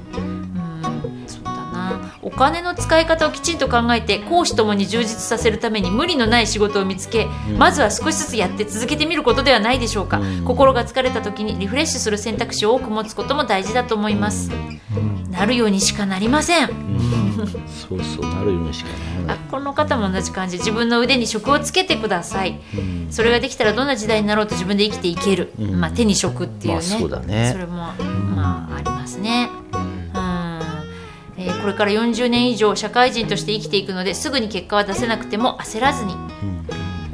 年齢ごとに気持ちに雑念が重なっていくとすると率直に今感じていることん？ことをやってみると気持ちの良い方向に進めるのではないかと、ん。まあ、今しやりたいことをやってみなさい、失敗は経験だよ。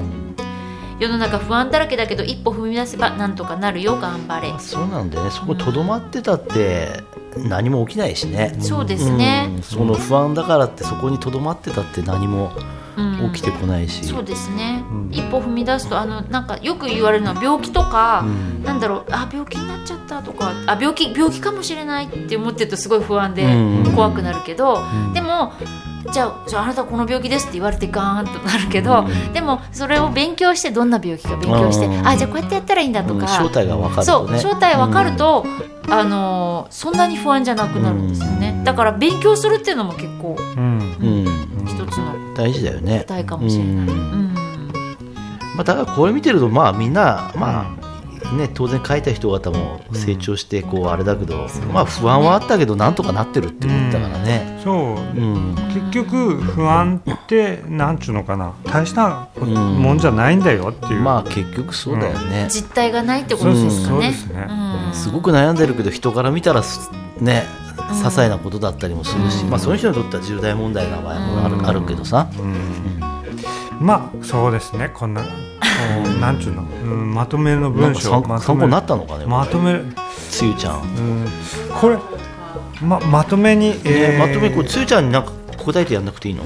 何？つゆちゃんに、すーちゃんに、うん、そんなもんだよとかなんかこう、うん。そうだね、だから俺としてはねその実はそういうふうに若い頃にその最初に書いてあるように周りの人たちがまともまともに見えて自分だけが、っていうふうなのはねそれお思い込みなんですよね。だから実はその人間というのはこういう夢を持ってこういうふうに社会に出てあの地地域社会に貢献してってそういうふうそれで収入を得るっていうふうになってるけど実はそんなのって決められたっていうかさ、ん。そんなの最近の話なんだね。いやそうだよね、うん、だから、うん。別に人間が一人生きていくのにうんこういうやりがいや夢を持たなきゃいけないなんてそんなことはないでしょ、うん。うんただしさっき言ったように今、はい。ご飯食べてそう。まあそこのそこがもしかしたら問題なのかもしれないけど、で住んでご飯食べてっていうところが問題なのかもしれないけど、うんまあ、どうしてもやっぱりささっき言ったこううん。家にしてもく車だとかこう生き方にしてもさ、うん。やっぱり人と比べちゃうところからね来るから。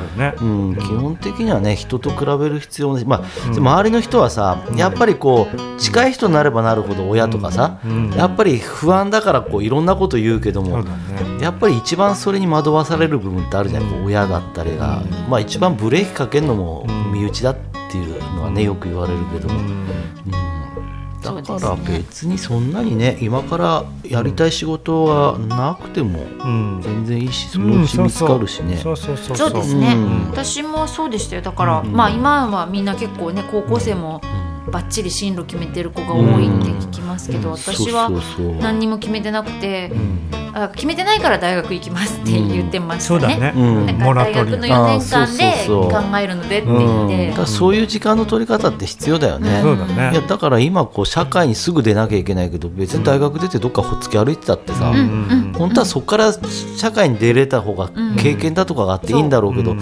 なかなかそれが許されないっていうかさ、社会に出ように思ってももう一回こうちょっと離れちゃうともうそのレールに乗っていけないっていうのはあるかもしれないけども、まあ、レールに乗らなきゃいけないってこともないしね。そうですね。自分のレールだと思います。まあ、東京とか都会札幌とかにはそういう輩がわんさかいますよね、どうしていいかわかんない。田舎にいたらやっぱりそういうふうにうるさいからさ、うん。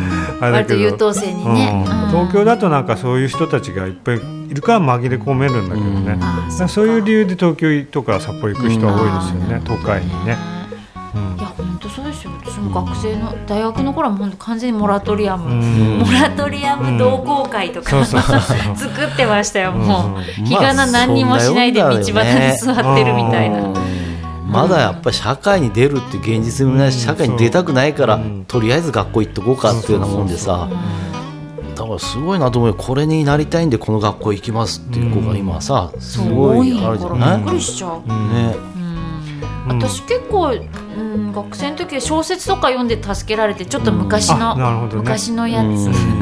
なんかあの昔の人ってすごい真面目だと思ってたけど、うん。そうでもないんですよね。そうでもないですよね。そのなんか、要は小説書くような人たちって結構なんか、うん。あのチャランポランっていうか、うんろくでなしで。そう。で本当しょうもないことしてるんですよ。うん。ででもちゃんとそういう小説書いて、まあ、太宰治とか、そういうね。う んいわゆる文豪と呼ばれる人たち。もう自殺してるし、芥川が自殺した理由が将来に対する漠然とした不安あそうですね。漠然とした不安なんですよ。うんうんうんだからその当時からみんな漠然とした不安を抱えていた。しょそう。うもないですうん、ねでもしょうもないところをずっとさまよってた時期がやっぱあって、それでいいんじゃないのって思いまあますけど。結局そうなんですよね。うんだからあの就職のあれこの間やったようなさ高校生との、うん。うん。はいはい。あれでやっぱり最後にお決まりの質問でこう若い時これやっとけばよかったなって思うことってありますかって聞かれるんだけどうん。なんかある？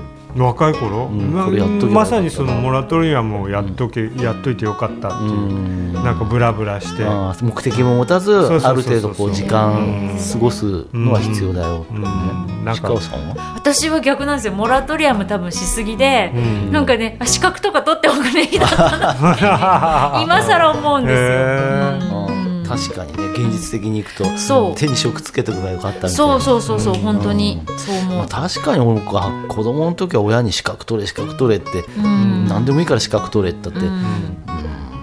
ねね何でもいいからって言ってもね 使えるものが使えないもの、いやそうだからね、そそなんかそれしそれにならない例えば先生になる気ないのに、う先生の資格取ってもしょうがないじゃんとかって思ってたんですよ、こあの学生の頃は。ううんでも今はいや取れるんだったら取っておけばよかったんじゃないかなとかまあなんか思ったりもしますけど、うん。でもまあそれもどうなんだろうな、そうねだから自分の、うん。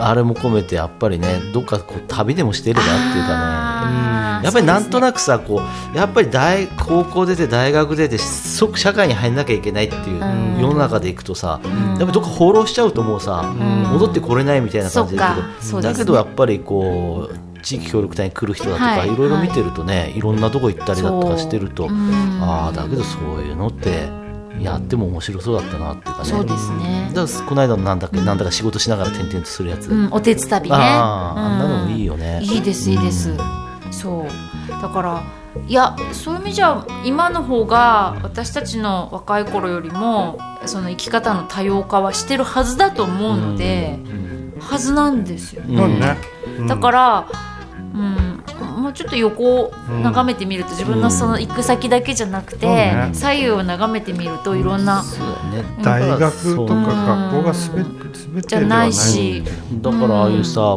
プロフェッショナルとかああいうテレビあるじゃね、うん。ああいうの見てるとさいまだにさ「へえこんな仕事あるんだ」とかさ「うん。へえこんな仕事やってる人って、そんなん社会に入るまで、今の今までこの年になるまで知らなかったとかさ、だからこう世間一般にこう見えてる仕事だけが仕事じゃないしね、いろんな仕事があるし。うん。まあそんな感じ感じで。で。答えになってたかな。うん。どうだろう、はい、えー以上。はい、みんなどうなの？のコーナーでした。はい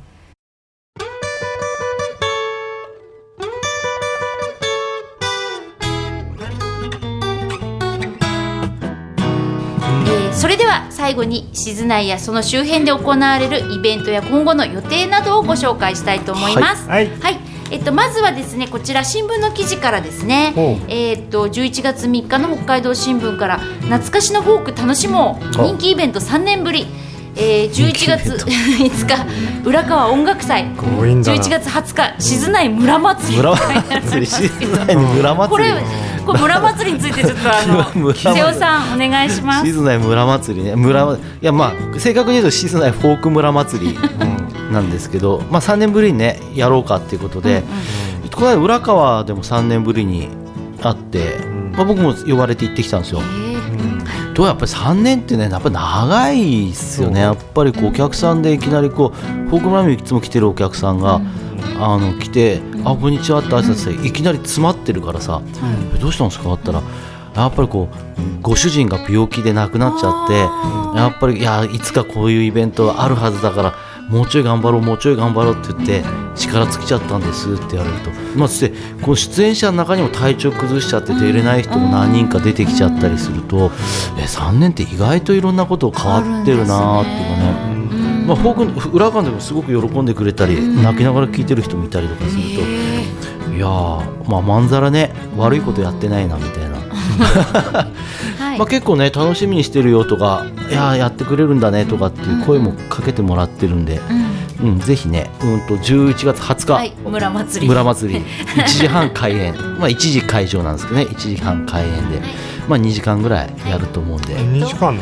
うん、ぐらいで。会場はね新日高町公民館大会議室あのでっかいホールね、はい。うん、そこでやりますんで、はい。ぜひぜひはい。来てください、そうですね、三年ぶりですからね。ねはい。いちいちこうフォーク村マスター出るんでしょって言われるんだよあマスターがね、ね、うんうん。でないですか僕。残念。残念。村民じゃないんでね、村民じゃない村民じゃないんですね入れてくれないんですあそうなんだ。そんなことでうん。さだまさしのレコード踏まないとダメ。あ、違う。踏まないとダメって違うかそれ。違うね。踏んだから逆だね。逆だね。はい、すいません。はい、くだらない冗談言ってそうます。なんです、瀬尾さんはねフォーク村静内フォーク村の村長さんという村長ことでねじゃあ村長のお許しが出ないということですね、出ないです。全然。フォーク魂がないって言わあー。入る気がないんだもん。あそうです。あーおいでって言っても嫌だって。嫌だとは言って 嫌だって言ってはい。でもまあ、はいそんなあの CG カフェにもう。んあのフォーク村のはい。静内フォーク村のあのなライブの,、うん。あのチラシが置いてあるので、グルだと思われてるね。まあそんなようなもんだけどね はい、あのマスターは出演しないそうですが、ははいい、あの瀬尾さんは安村心して長として安心して見に行ってくください。僕出ないんで。はい、楽しみにお待ちください。ねはいい、では次の話題です。話題というかイベントですね。うんえっとこれは、えー、11月9日の北海道新聞に掲載されていましたが、うんえっと博物館の特別展があるそうです。うん。えー五稜牧場馬産の功績に光、新日高2カップで特別展旧宮内省2カップ五稜牧場、うん。はい、の特別展が、えー、と博物館で今行われています。11月3日から令和5年1月29日まで。あ結構やってるはい。えっと、10時から18時までです。ね博物館で入館料無料です、ん。でこれは、えっと、新カップ町と、まあ、共催みたいな感じでうん。行われているそうです、えー明治初期から終戦直後にかけて新日高新カップ領町にまたがる広大な土地に設けられていた国の近代遺産旧宮内省ニーカップ御陵牧場に関する特別展が新日高町博物館とニーカップ町郷土資料館でそれぞれ開催されています。馬の生産を通じて国の発展に寄与した同牧場は前身の牧場が創始されてから今年で150年の節目です。20日には、えー両庁が協力し石碑など同牧場関連史跡を巡るバスツアーも開催します。こちらは、えー、と11月20日日曜日の1時から5時まで。うん。集合場所は新日高町の博物館ですね。巡回コースは博物館から新カップ町郷土資料館。そして日清小学校跡。これも新カップ町内ですね、えー旧役場跡。高江駅跡、えー、新カップ牧場跡、えー旧旭小学校跡これはなこれなんていうの？アネサルでいいんだっけ？アネサルでいいのかな？ニーカップにあるよね、ああ土人学校跡うんうん、そっからそっからみんなビラトリまで行ったんじゃなかったっけ？これああはい、えー開拓診療所跡。すね内育馬場監視事務所跡、うん。えーサラブレッド銀座駐車公園。お前水っていうのかな、と？うん？午前水？午前水。午前水かな。午前水。午前水っていうのかな？なんかあのあれでしょ？展望なんか天皇北とかっていうでしょ？あそうなんですあそうなの？はい。へおー前水っていうのかな？うん。全然わかんない。うん。全然わかんない。これは？卸のじゃえ？これだほら小野立公園。小野立。小野立署野野立立署のことか。うん。それを丁寧に言って小野立署ああそうださっきの午前水だかなんだかあそこでお手前の水をきっと汲んであ野立てをしたんじゃないですか？そうそう。この野立公園ってあれ。うん。あのなんていうの？あのこう下がってくるでしょ雪風のに下がってくるところ。昔のトド岩ってわかんないかな。ああのだから卵屋さんとか行くうん。あたりある。あちょうどあれだ。あの椿の向かいあたり。向かいあたり、うん。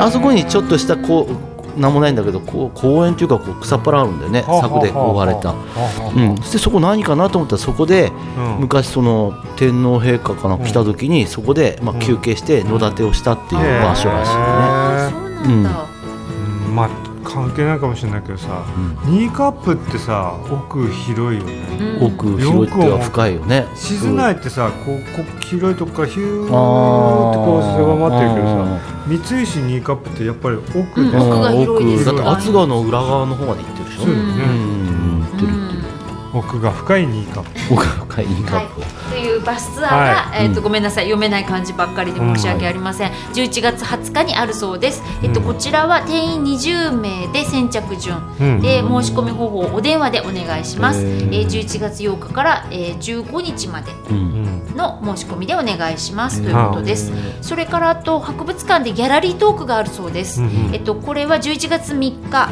はもう終わっちゃったかうんな、ね。はい、次は23日、うん。1時半から、うん。えっと斉藤館長が、うん。うんあのお話をしてくださるそうです。はい、解説ですね。でこちらも無料で事前申し込みは不要だそうです。うん。はい、23日に行くといろいろ詳しい説明も聞けるということです。どどんなものが展示されてるんですかね？あ、ちょっとうん新聞に書いてありましたね。そうですね。えっとですね、まず新日高町博物館では牧場の全貌を表す貴重な地図や、うん。牧場の迎賓館だった龍雲閣などに残る伊藤博文らの書や、馬を描いた屏風、当時の馬具、皇太子訪問時の写真などが並びます。新カップ町郷土資料館では、えー軍馬訓練などの写真が目を引き、ん。牧場の設計に関わった米国人エドウィン・ダンらにも焦点を当てました。両展示とも牧場で働いたアイヌ民族の人々にも触れニーカップでは牧場整備に伴う強制移住などの負の歴史にも焦点を当てています、うん、随分切り込んだ展示になってるとことですね。はいちょっとこれ両方行きたいですね。ね両方でことうコラボしてこういうのやるの珍面しいですね。白いです珍しいねよね。珍しいですね、はい。お待ちしております、はいお待ちしております、えっと、あと一つですね、広報からお知らせいたします。えっと、これは11月30日ですね。ううんと体験滞在型観光を考える講演会というのがあります。えー、と町ではアドベンチャートラベルの普及や日高山脈の国立公園化などを見据えた体験滞在型観光について考える講演会を開催します。11月30日の、えー、と6時午後6時から8時までえー公民館で開催します。講師は、えー環境省のあのもうたびたびあのーご出演いただいている山北さんですね。環境省レンジャーの山北さんとそれから、えー、と鶴ヶリゾートの、あのー方ですね。うん、と高田さんという営業部副部長の方。はいがあのお見えになって講演をしてくださるそうなので、えー、とよかったらご参加ください、えっとこちらは事前申し込み不要です。問い合わせは、えー、とまちづくり推進課までお願いします。はい、えっ、とこんなところでそうですエンねディング？はい、はいえー以上レディオシズ内第55号いかがでしたでしょうか？はい。はい、どうでした？いかがでした？まあ。まあまあね。今回は今回はほぼ高校生の高質問。校生のね質問じゃな。いだけどああいうの面白いね。面白いですね、うんお悩み相談。ね、うんお悩み相お談悩み相談じゃあ高校生以外も寄せそうですねてください、うん。あのぜ気楽に気楽に。メールでも、ああそうですね。うん。お寄せいただければ、あのお悩み相談でもうん。何でも、心の悩み。そうですね、まあ、答えが出るか分かりませんけどね、ああじゃないこうじゃないってこうやってねね。あのおしずちゃんに話しして。もちゃんと答えになったかどうか。わかんないねえけど言いたいことだけ言って。うん。ね。でもそんなにつゆちゃんの悩みはそんなに、うんうん、みんなもそういう道を通ってきたし、ねまあ通っていることだし、そんなに、まあそれがまたね、自分だけじゃないから。青春かもしれないし青春かもしれないしね、ますよ。うん、年は取るからね。まあそうだね。年が取るからね。ね、この間もちょっとなんか別の何かでやってましたけど、やっぱ時薬っていうか。気薬。うん、いや、うん。つまり時間がいろいろ忘れさせてくれるっていうなそれは偉大だねって。こう頭にきた時とかさ、うん。悲しい時とうんすっごいもうあれだけどさ、うんん一日置くごとにあれなんそんなに頭にきてたのはあって、あれ不思議だなーって思うね、そうですね。だからよく怒った時はねちょっと、ま、待ってから怒った方がいいってそうだよね。そうだよね。冷静になって考えるとうん。いやなんであんなにカットしたのかなとかね。パッて6秒って言いますよね、うん。6秒待ってからってああそうなんだ6秒ルールで6数えるとだいぶこう、うん、うん。ダウンしてるみたいですよなんか瀬尾さん楽しい情報楽しんだ情報？っていう書ないんかいろいろてあります楽しけんでる。楽しんでるでしょ？どうせ楽しんでなどなんか焼け日に焼けてます日に焼ける？あー釣りも行ってるからね。釣れないんだやってるけど釣れないんだ他のもの釣る釣ってみたなね。鮭ばっかり狙って鮭ばっかりだだって今はやっぱり鮭があれなんだけど。ょそうなの？いやだから言っといて。言っとい釣てりやりたいって言ってたよってああ彼にね、うん。うん分かった。やってみたいなっていうかうん山とかはなんか嫌なんだけどさ。ううん。なんかそういうのちょっとまたん、別山ともな。湖とかは？湖もいいけど山とかって嫌じゃん山とかって嫌だあも奥の方行くの何回も山が嫌だって言ってるけどそういう意味じゃなくてそんなに山がそういう嫌いか意味じゃなくてこういやだって虫とかいろんなのいるじゃんいるよそりゃ、うんあの虫はね面白い、面白いむ今は一番面白いの虫だねえ昆虫っていうのはね、うん。なんかやっぱりっていうか俺が今まで考えてたのと、うん。昆虫はやっぱ違う、うん。その笹山登った時、うん。彼に相棒にハエが50匹ぐらいついた話はしたでしょ？したよね。なんか言ったような気言っがする。てたでしょ、ハエってなんかすごい感じ感じるっていうか何か、あれですね、あれが多い。あれです。昆虫はあれですいや昆虫はすごいですよね。うん市川さんはなんかないえあそう私ねあの月食。月食見ま月食した月食うねん。ね見ました？見た見た。見た。見れました、うん。晴れてたねそうあのこう赤くなってねそううん。あの時まああのね皆既月食がこれまでも何回かあったけれど、うん。なん。か400、うん、天王星かなん。かが隠れるのがうん。442年ぶりとかなん。かやってましたけど、それより何より私なん。かあーって思ったのが、うん。友達が LINE とかで見えたよとかってうん。東京の友達が写真送ってくれたりとかして、うん。テレビつけたらテレビでもみんな見てるよってやってて、でなんか職場でも今日見なきゃねなんてやってて、うん。なんかこうみんなで一つのものを共有するっていうのがうん。すごい久しぶりだなと思って、それにちょっとね感動しちゃった。感動した、うん。感動は大げさだと思います。大げさですね。だけどなんかうん。そこしばらくぶりじゃないですかうん。ご無沙汰。だから例えばオリンピックやってもうん。なんかいまいち盛り上がらなかったしうん。今みんなテレビで何かこれを流行ってるとまかって共有もできないしうん。何か大きな事件があってみんなでどうしようこうしようっていうのもないしうんみんながこう全国規模で何か心を一つにするっていうことがうん。もうこの3事件年ぐらい全くなかったかも。な事件とかよりもね やっぱりこう、うなんていうの、うん。明るい話題っていうかね、そう。それでなんかこう共有できたっていう感じが久しぶりだなと思ってうん。それがその感覚がなんか懐かしかった。うんなるほどね。なるほこれから今後もあんまりないんじゃないかなと思いながら。ないものかもね、うん。うん。ね。うん。ど小笠さん耳たぶ。耳たぶ授乳情報まあ耳たぶ授乳はしてる話はしたよね。あのあー寝てる時にしゃぶられるそうそうそう、ねモルちゃんが俺の耳た。ぶいやでもねつそのさっきの体の話じゃないけど、すごいんだ本当。おそさっき見たみたいに大きくなってきてるでしょ、うん。あ大きくなった。当然吸引力も強くなってくるでしああまだ何？やっぱりこう乳飲む感じなんだ。ょそうなの。ガブガブじゃなくて。ちなみに俺の耳たぶからは乳は出ないんですよ。それでもねもう夜中ね夜寝る寝た時に30分ぐらいでもう両耳。本当に？吸うんだ。多分猫のさはあれ舌ってザラザラしてるじゃない？そ痛くないの？ういや舌は使わないんだけどかじるんだ。あかじってもうこうすごいのよ本当。お赤ちゃんがおっぱい飲むす姿って見たことある？なんかうわあーみたいな感じになならない？それで飲み終わったらーってさあ人間の赤ちゃんかい？そうそうそうそうまあ突然脱力してカーってなるよね。そうそうそうあそんな感じなんだ。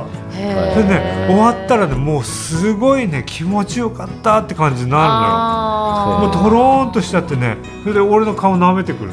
ありがとうみたいな感じ。でああ気持ちよかったって。でもさおおっぱい本当に出ないんだよ。うん。で俺はさなんか赤ちゃんってさその満足感ってさやっぱりおっぱい授乳しておっぱいのなんか糖分かなんか、うん。なんかそれで耳たぶなんだよ、うん。何も出ないんだよ、うん。ってことはさ何も出なくてもうん。いいんだよ。何も出なくてもいいっていうそうですかさね。だからそのうん。なんかそこにうん。その食いつくというかうん。その行為っていいですね。だからそうそれこそエネルギーの交換なんですよ。そうですね。えーで何そのやっぱりこうこの辺しゃぶられたりすると可愛くなるの？可愛くなるのって今の 言い方が瀬尾さんらしいです。どうせ可愛いと思ってるでしょ？みたいな。可愛いですよ。あそう。可愛いよね。うん可愛いよね。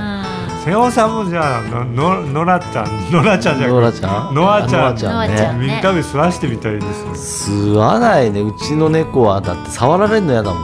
へー。でそのがすっごい遊びたがるの。うん。噛んでくる？もうまといや俺はあんまり噛まないんだけど、うん。とにかくなんかこんな棒このこんななんかついたやつで遊べ遊べって遊べっあ持ってきてまとわりついてくるしね、へて遊んでやるの？うん遊んである。ずっと仕方なく。ずっとこうやって見てんの瀬尾 さんのこと、うんそうずっとえー可愛いでこうやってしゃあないからこう遊んであげてしゃあないから。いやだってもうさって帰って飯食おうと思ってプシュってやったらさ、うん。そっちからずっとこうやって見てるからさ、うん今日は遊んでくれないの？うんしてなんかこう変な鳴き声するのさ、ううん、すねこねたようなさ、ん。うん。そして持ってくるからこうジャンジャンジャンジャンってやって、ん。遊んで。で食おうと思ったらまたそっちの定位置行ってこうやって、まあ可愛いけどね。可愛い。んだよかった。よかった。たまに不安になる。なんか義務感で買ってるのかなと思ういいですね今回はね、うん。こんな感じでいいね、と思いますよ。ありがとうございました、はい。お疲れ様でした、お疲れ様でした。ははい。い、えーそんなわけで、えっ、とレディオシズナイ第55号、はい。あの55この辺でお開きにしたいと思います、一応よ予告をしとくと、次号はね、はい。俺本庄さんも番組作るって言ってるから、はい。田中がねいいネタ仕込んでくるっていうから、ちょっと田中と喋って、うん。それで本庄さんの番組を中に入れて、うんそれで出しちゃおうかなと。なるほど。うん。田中康平さん。いいですよ。はい。うん。はいそしたらまあ次回はさ読んでみればいいしはないやなんで次な ん 回はで見そしたらればいいし56号はうわ我々三人ではなく、多分ねうん。えっとマスターとうん。田中康平さんの掛け合いで。わかんないけどね。そして、ん。えっと本庄さんの、ん。あのつぶやきが入るかもしれないよっていうことですかね。読んでみたらいいしはないで読んでみたら一生が入るなしねなし。はい。なし話ね、うんその次担当誰だ瀬尾さん？その次僕かな？多分。まあそのあ足立さんも次なんかえー12月に入ったらやるって言ってるかあら。あすごいすごい。読んでみたらいいしは保留。保留。うん。あなんかでもなんか出したいみたいななんか1年ぐらいね。そうだね。あそうだっけ？1年ぐらいやってないよいねやいいじゃあやる。もう読んでみたらいいっしょやるから。やりたそうな。んか再三聞いてくるよね。なんかあるんです昨日からだってあのメッセンジャーで明日はないの本はないんだよねとか言って。いやないんだよ持っていかなくていいんだねって感じ、ろいろネタがいっぱい仕込まれているんですよね。1年ぐらいやってる寂しそうだったよ今まで。いやそろそろいいっしょやみたいな。から読んでみたらいいっしょ。そう読んでみたら一緒のコーナーね。じゃあ次瀬尾さん指名しますか。らあそうですか。そうですね。まあだけど長くなるな。読んでみたらいいっしょ、うんそう、まあ空いてる時でいいっすよ。じゃあ3冊ぐらい持ってきてください。いやいいっすよいいっす。よスペシャルにしますか。じゃもう読んでみたらいいっしょスペシャル。あ、じゃあ足立さんも帰ってきてくあれるのかな？あだんだんみんな帰ってきたねまた。嬉しいですね。暇じゃねえや。忙しかったんだって、うん決して俺の顔見たくないとかそういう話じゃなかったらうん。そんなこと誰も言ってないですよ。言ってないですけど心では思ってるでしょいや思ってない思ってない。ですよか。誰も思ってないと思いますよ。あよかったです。よかったです。はい、はい。はい。じゃあちょっと賑やかになって年末に向けて。そうですね。あら？もうだって話題かやもうね。だってもう11月今日11日だからそうだね。次の次12収録月はなかもしれない。ね12月になるかもしれないですようん。私たちここに集まるのは、そうねうん。はい。それでそれそれ終わったら次来年だしね。あらまあらまあよくやるわありますね。あ本当ね。なんかねと丸2年になるの？あそう丸3いや年3年ぐらいやってるんじゃないですかああ春になったじゃあ秋もせず。ね。ね頑張りましたすねごいね。こんな感じで続けましょう。はい、はいぼちぼち、はい。あの今まで通りやっていきたいと思いますので、ははいい、お付き合いいただく、はい。い、ただくいただけるのであれば、ははいい、お付き合いください。はい。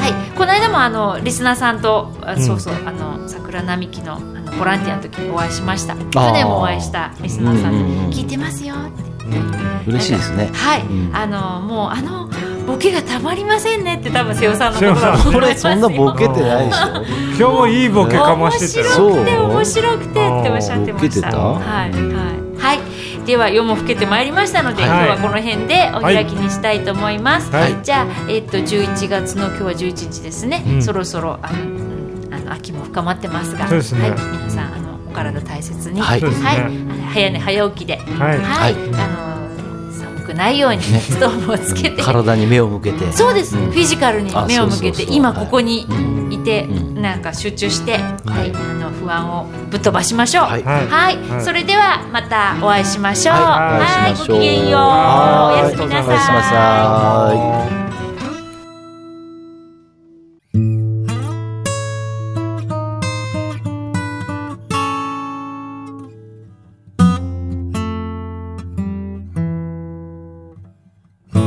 レディオ静内